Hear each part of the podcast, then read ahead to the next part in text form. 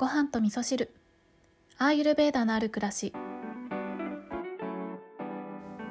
こんにちは。今日もお便りをご紹介しながらちょっとしたお話をしたいと思っているんですけど、えー、今ね夜の11時過ぎに収録をしているので、まあ、あんまり長くならないようにと思ったんですが、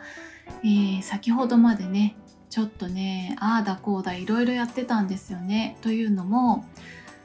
えー、ひょんなことがきっかけでごはみそチャンネル YouTube チャンネルを開設しました。あの YouTube はねえーと、いつもコータ先生コータの漢方レディオのコータ先生とアーユル漢方ラボの配信をさせていただいていてそれはコータ先生の YouTube チャンネルの方を間借りしてる形でね配信させていただいていたんですけれどもそう今日ね、えー、オームシャンティ明日を、えー、生きやすくするラジオえーと、仲良くさせていただいているポッドキャスト番組なんですけれども、まあ、こちらの方聞いてたらね、えーと、私の大好きな、えー、コッコさんですね、まあ、コッコさんを、えー、とうとう食べましたというお話をされていたんですよ。で、えー、そうそうそれに対してのね感想をお伝えしたいなっていうところから、えー、っと本当はね音声でお届けしたいからここのねごはみその番組でお話もいいかなって思ったんですけどでも多分そのお肉を食べる食べないとかっていうお話とかはまああの聞きたい人もいるし聞きたくない人もいるかなって思ったのでえー、見に行かないとあの聞けない場所に置きました。はい、でそのために、えー、と YouTube のチャンネルを開設したっていうことがあるんですけど、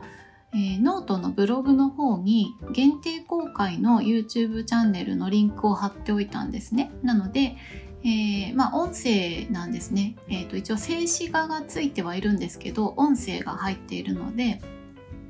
はい、YouTube とはいえ音声なんですけれどもオムラジさんの感想の、えー、音声をノートの方に貼っておきましたのでよかったらそちら興味のある方は聞いていただけたらと思います。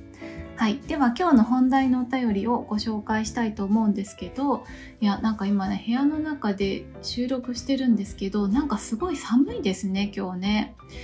あの生姜とかねちゃんと食べてるんですけど今エアコンもつけてるんですけど外から冷気がすごい入ってきますね。あでも多分これははいちょっと本題とつながりそうなのでまずお便りをご紹介したいと思います。ごはみそネームリーリさんからお便りいただきました。リーリさんはじめましてありがとうございます。きょんさんこんにちは。毎日拝聴しています。私もきょんさんにご意見をいただきたくてメッセージをお送りしました。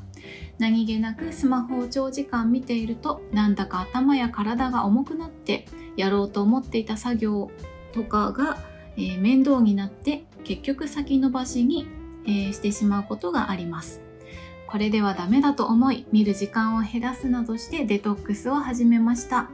アーユルベーダから見てスマホを長時間見ることは体や精神的にどのような影響があるのでしょうかはい、こんなお便りいただきました。リーリさん、ありがとうございます。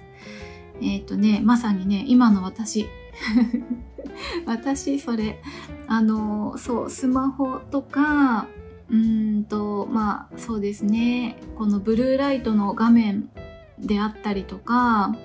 動いているものを見たりとかっていうことをしているとまずね目を使うっていうだけでピッタが高まるんですよね。でピッタが高まるとピッタっていうのは体の中のお水をコントロールしてるんですね。お水の支配者って言ってもいいと思うんですけどピッタが高まると体の中どんどん乾いていくんですね。火が燃えたらお水がねどんどん乾いていくと思うんですけどそうやって火が高まって水が枯渇してきてどんどんねあの体の中が乾燥してきてで疲れてきてアユルベーダでいうところのバータが高まるって感じですね。でピッタもバータも高まるとどうなるかっていうと、えー、集中力がないような状態で、えー、そうですね要は切れやすい状態って言ったらいいですかね心の状態で言うとラジャスの状態になってきて攻撃的な心の状態になってくるっていうことがあったりするんですね。で、えー、と今回ねリーリさんから頂いている、えー、お話だと頭や体が重くなってやろうと思っていた作業とかが面倒になって先延ばしになるっていうことですよね。なんかこれはどっちかっていうとラジャスというよりはタマスっていうねもうやる気ない状態って言ったらいいですかね。その状態になってるってことだと思うんですけどあのラジャスがね高まってくる心の状態がラジャスにうーんと傾くと今度もそれがプツッと切れてもう何にもやる気なくなっちゃうっていうねあの反対に行っちゃうんですよね。今までは頭の中が興奮状態になっていたのがプツンと切れてああもう何にもやりたくないっていうねそういうだるい感じになっていくっていうのがうん、リーリさんがおっしゃっている状態をアーユルベーダで見た時、うん、の解説って言ったらいいですかね。うん、でアーユルベーダから見てスマホを長時間見ることの、えーと、体や精神的にどのような影響があるか。あの基本的に外側に対しての意識を集中していると自分からどんどん離れていってしまうんですよね。まあ、それがさっき言ったバータが高まるっていうのと一緒なんですけど自分からどんどん離れていってしまうっていうことであのそうだな自分とのつながりが薄くなっちゃうので自分が何したいか分かんなくなっちゃったりとか自分との信頼関係がなくなってっちゃったりとか、ね、あの自分との信頼関係なくなってくると何か分かんないけど不安だっていう状態になったりとかそうなのでスマホとかね見る時には時々やっぱり目を休ませたりとか、まあ、見る時間を決めて自分との関係性を一番大事にするっていうことをした方がいいですよね。うん、なので、えー、まあどのような影響があるかっていうとリーリさんが感じていらっしゃる通りになってきますね。ちょっと今日下手くそですね。説明がね、うん、ちょっと今日もね台本は用意していないんですけど、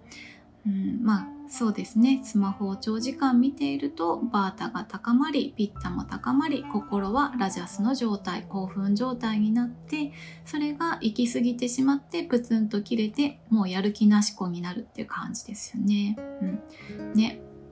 私も気をつけようとは思っているんですけどスマホを見るのやめたからじゃあパソコン見ようってしてたらね同じようなことになるんですよね。だからテレビも一緒なんですよね。あのそうそう。ごはみその中でね何回か言ってますけど私はテレビをあんまり見ないで育ってきたことがとてもあの自分にとって良かったなって思っているので今ねみんな赤ちゃんからあのスマホ見たりとかしてるのでちょっとね将来どうなっちゃうのかなっていうのが心配ではありますよね。そうそう。あのこのブルーライトの光ってすっごく刺激が強くてあの目の奥にすごく残るそうなんですよね刺激として。そうだからスマホを見ていたその時間だけじゃなくてもう後々までずっとそこに刺激が残っているような状態になるそうなのでやっぱりね寝る直前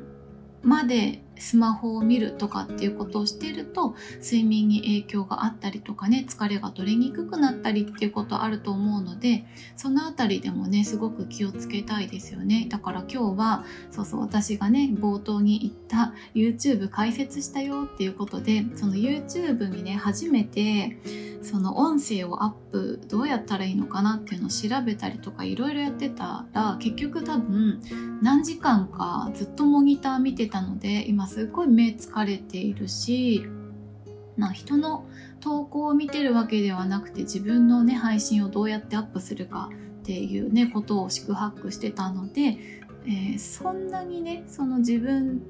と乖離してる感じはないんですけどでも目が今すっごい疲れてるのでこの配信が終わったら収録が終わったら目をしっかり冷やしてあげてでお風呂にしっかり使って高まったバータも鎮静させてあげてからゆっくり寝ようかなって思っていますね、うん、だからスマホをね見る癖がやめられないっていう方はまあやめればいいんですけどやめるのなかなか難しいのでそうですね。ゆっくりお風呂に入る時間を大事にするとかまあよく言ってますけど瞑想するとかあの瞑想はねちょっとハードル高いんだよなっていう人はうんなんか好きな音楽聴きながら目を閉じるとかちょっと目を休ませるっていう癖をつけるっていうこともいいかもしれないですね。まあでも耳からっていうのもまたバータを高める要因でもあるのでね、ポッドキャスト大好きっていう方たくさんいるとは思うんですけど、それもまたね、ほどほどに楽しむっていうのがいいですね。アイルベーダでは、えー、過度、過小、過誤っていうのが病気につながりますよっていうふうに言われているので、何事もやりすぎも良くないし、やらなさすぎも良くない。そして間違ったやり方っていうのも良くない。そうだから五感の使い方ですね。えー何か偏った五感の使い方をしすぎてしまう。またはしなさすぎてしまう、えー、間違った使い方をしてしまう、うん。ね、これがね、えー、不調の原因になってくるっていうことがあるのでほどほどに楽しむっていうことをねされたらいいかなと思います。リーリーさんちょっと解説が下手くそですいませんでした。また機会があったらちゃんとまとめてお話できたらなと思います。はい、お便りありがとうございました。それでは皆さん、今日も良い一日をお過ごしください。今日も聞いていただきましてありがとうございます。